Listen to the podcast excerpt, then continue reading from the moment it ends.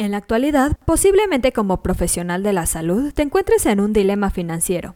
Debes saber que existen diversas opciones, además de las consultas médicas tradicionales, que te ayudarán a generar más ingresos. Entre las más empleadas y que mejor rendimiento tienen a corto y largo plazo se encuentran las estrategias digitales. En este episodio te compartiremos algunos pasos que te ayudarán a generar más ingresos en tu práctica médica. ¡Comenzamos!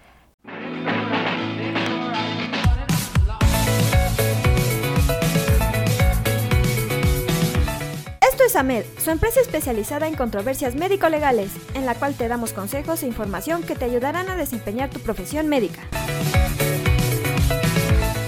Es indispensable el uso de estrategias digitales en tu práctica médica. No solo por los buenos resultados, sino que en la actualidad es indispensable que como médico las utilices si quieres mantenerte vigente y actualizado en las tendencias de salud. Al identificar lo anterior, se requieren diferentes enfoques dependiendo de una serie de factores, por lo tanto, a continuación te mencionamos cómo comercializar tu práctica digital en cinco sencillos pasos.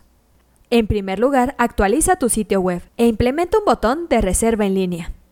¿Sabías que el 83% de los usuarios adultos de Internet buscan información sobre su salud en línea y que el 41% de los pacientes preferirán reservar citas en línea en lugar de llamar a la oficina? Ya no hay excusa para evitar la creación de un sitio web informativo y agradable a la estética. Tus pacientes están en línea y es hora de reunirse con ellos. Si ya tienes un sitio web para la práctica, debes crear una nueva sección exclusiva para telesalud, que enumere los servicios ofrecidos y presente claramente el botón Reserva cita en línea. Como segundo punto, recuerda enviar actualizaciones por mensaje de texto y correos electrónicos a pacientes existentes. Es posible que tus pacientes, particularmente aquellos que no asisten a las citas regulares, no sepan que tu consultorio ahora ofrece consultas por video. Debes enviar una serie de correos electrónicos a los contactos que hayas adquirido a lo largo de los años para informarles sobre su nuevo servicio. Los correos electrónicos deben ser breves, fáciles de leer y centrados en la telesalud.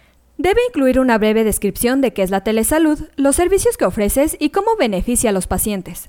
También es esencial un enlace a la página de reserva de telesalud del sitio web. Un tercer punto indispensable en esta era digital es la utilización de redes sociales. Una encuesta por el Centro de Investigación Pew identificó que el 74% de los usuarios de Internet se involucran en las redes sociales. El 80% de los usuarios de Internet buscan específicamente información de salud y casi la mitad buscan información sobre un médico o profesional de la salud en específico. Es evidente que las redes sociales son ahora una importante herramienta de marketing para los profesionales de la salud. Como mínimo, Facebook, YouTube, LinkedIn, TikTok e Instagram son las mejores plataformas para usar, ya que son gratuitas y te ayudarán a conseguir una imagen de marca profesional mediante publicaciones de actualizaciones o contenido interesante. Un cuarto punto a tomar en cuenta es que aproveches los directorios gratuitos. Antes de gastar miles de pesos de campañas de marketing para tu nueva práctica, asegúrate de haber utilizado primero tus herramientas gratuitas. Por último, utiliza publicidad en tu sala de espera. Los pacientes suelen pasar hasta una hora en la sala de espera antes de que comience su cita. Esto te brinda una gran oportunidad para captar su atención e informarles sobre tu nuevo servicio de telesalud. Esto se puede hacer de varias formas, siendo la más común el uso de carteles, folletos y tarjetas de presentación, que brinden información sobre telesalud y por qué puede ser una buena opción para este paciente. Aunque puede haber un pequeño costo para crear estos materiales, el espacio en pared es gratuito. Otra gran opción es colocar un anuncio en la pantalla del televisor de la sala de espera, si tienes uno, un video corto sobre tu nuevo servicio de telesalud, repetido ocasionalmente a lo largo de la hora, es una excelente manera de exponer a los pacientes a tu servicio. Te aconsejamos seguir estos tips para que puedas ampliar tu cartera de servicios y destacar de tu competencia.